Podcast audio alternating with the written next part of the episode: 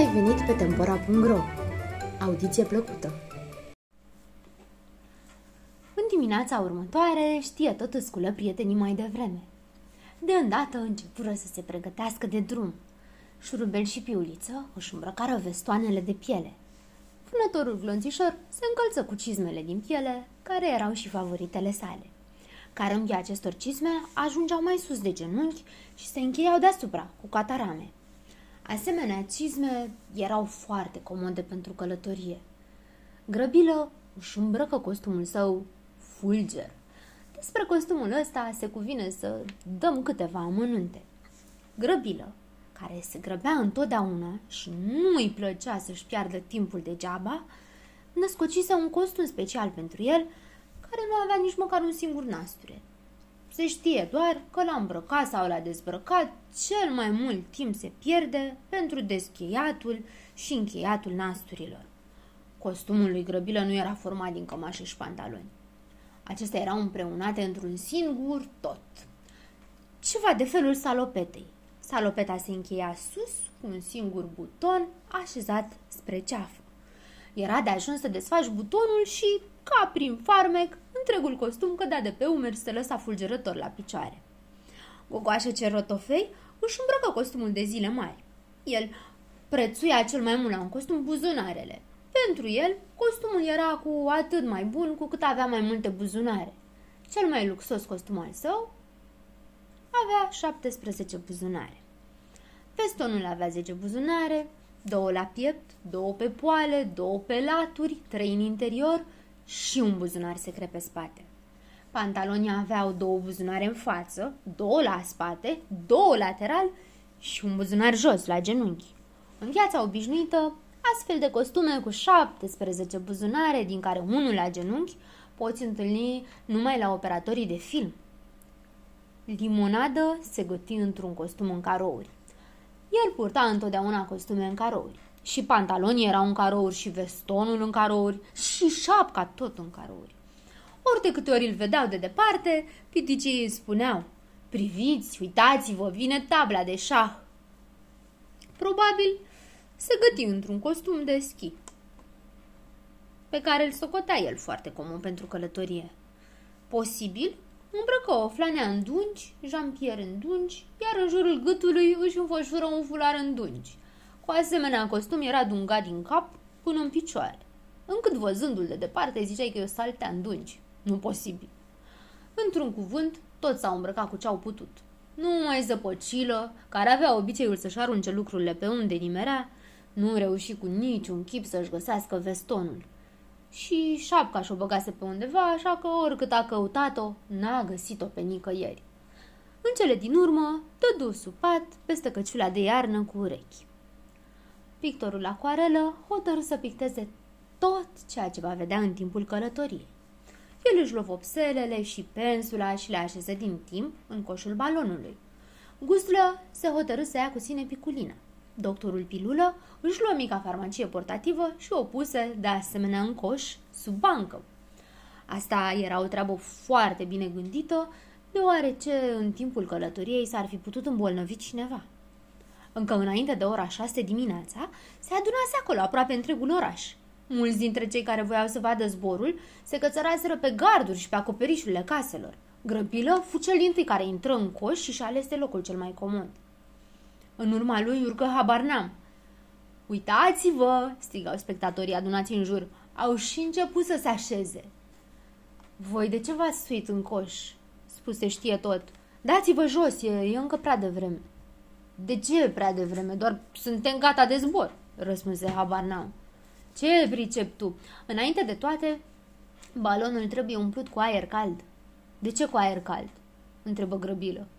Pentru că aerul cald e mai ușor decât cel rece și întotdeauna se ridică. Când vom umple balonul cu aer cald, acest aer cald se va înălța și va trage după el balonul, lămuri știe tot. Mm, înseamnă că mai trebuie și aer cald, zise tărăgănat Habarnam și apoi împreună cu Grăbilă se dă dură jos din coș. Uitați-vă, strigă cineva de pe acoperișul casei vecine. Se dau jos, s-au răzgândit, nu mai zboară. Vezi bine că s-au răzgândit, li se răspunse de pe alt acoperiș. Parcă poți zbura cu un alt fel de balon. Asta e o înșelătorie și nimic altceva. În acest timp, știe tot le porunci piticilor să umple câțiva sași cu nisip și să-i pună în coș. Îndată, Grăbilă, Tăcutul, probabil și alți prichindei se repeziră să toarne nisip în saci și să-i care în coș. Asta ce-o mai fi? Se întrebau unii pe alții spectatorii. De ce pun saci cu nisip în coș? Ei, ce nevoie aveți de saci cu nisip? Strigă Cărbunaș, care și dacă l-are pe gard. De-aia, ca să-i aruncăm în capul vostru când o să ne ridicăm, răspunse Habarnam. Bineînțeles, Habarnam nu știa nici el de ce era nevoie de saci cu nisip. Țisese și el așa, într-o doar. Dar mai întâi ridicați-vă, strigă Cărbunaș. Prechindelul Fărămiță, care stătea pe gard lângă Cărbunaș, spuse: probabil că le e frică și trimis să zboare în locul lor saci cu nisip.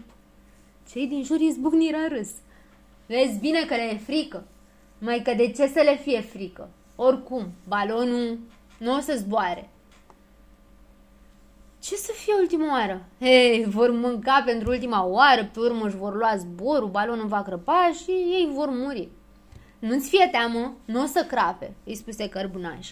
Pentru ca să crape, ar trebui mai întâi să zboare, dar ăsta, după cum vezi, zace în același loc de o săptămână încheiată și nu zboară nicăieri. Acum însă o să zboare, răspunse titișoara care venise cu găzuța să vadă balonul zburând.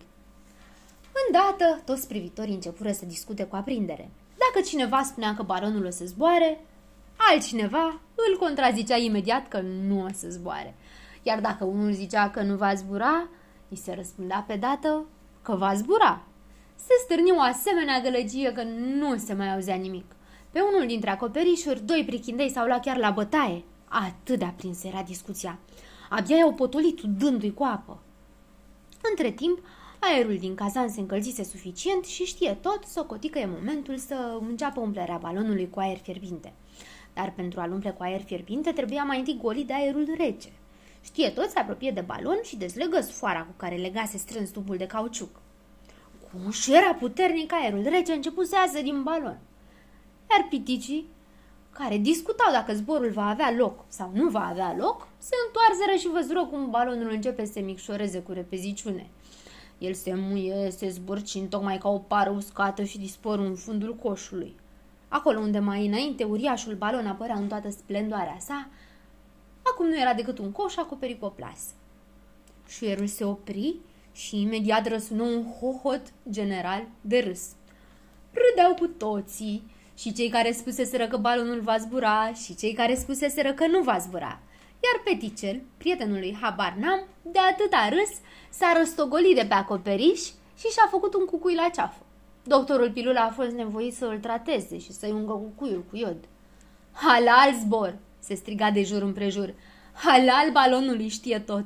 L-au dichisit o săptămână întreagă, iar el n-a avut de lucru și a crăpat. Asta zic și eu, distracție! În viața mea nu mi-a fost dat să râd atâta.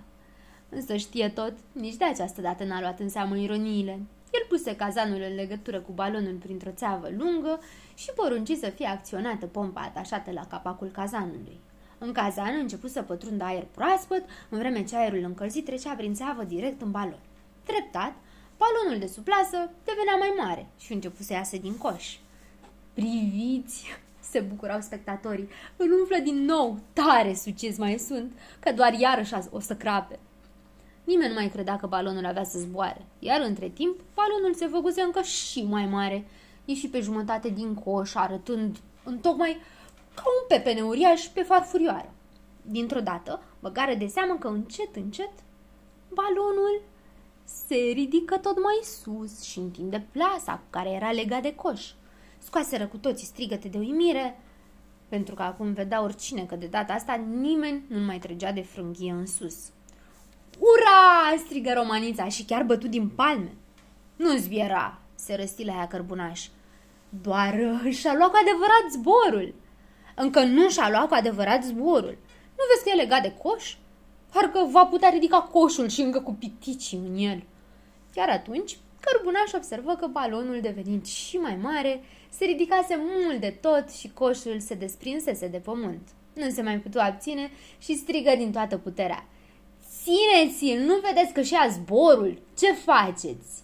Dar balonul nu zbură, deoarece era legat zdravăn de tufa de alun. Coșul se săltă doar puțin deasupra pământului. Ura! Răsună din toate părțile. Ura! Bravo! Știe tot! Halal balonului știe tot! Dar cu ce l-au umflat oare? Cu abur, probabil. Acum credeau cu toții că balonul va zbura.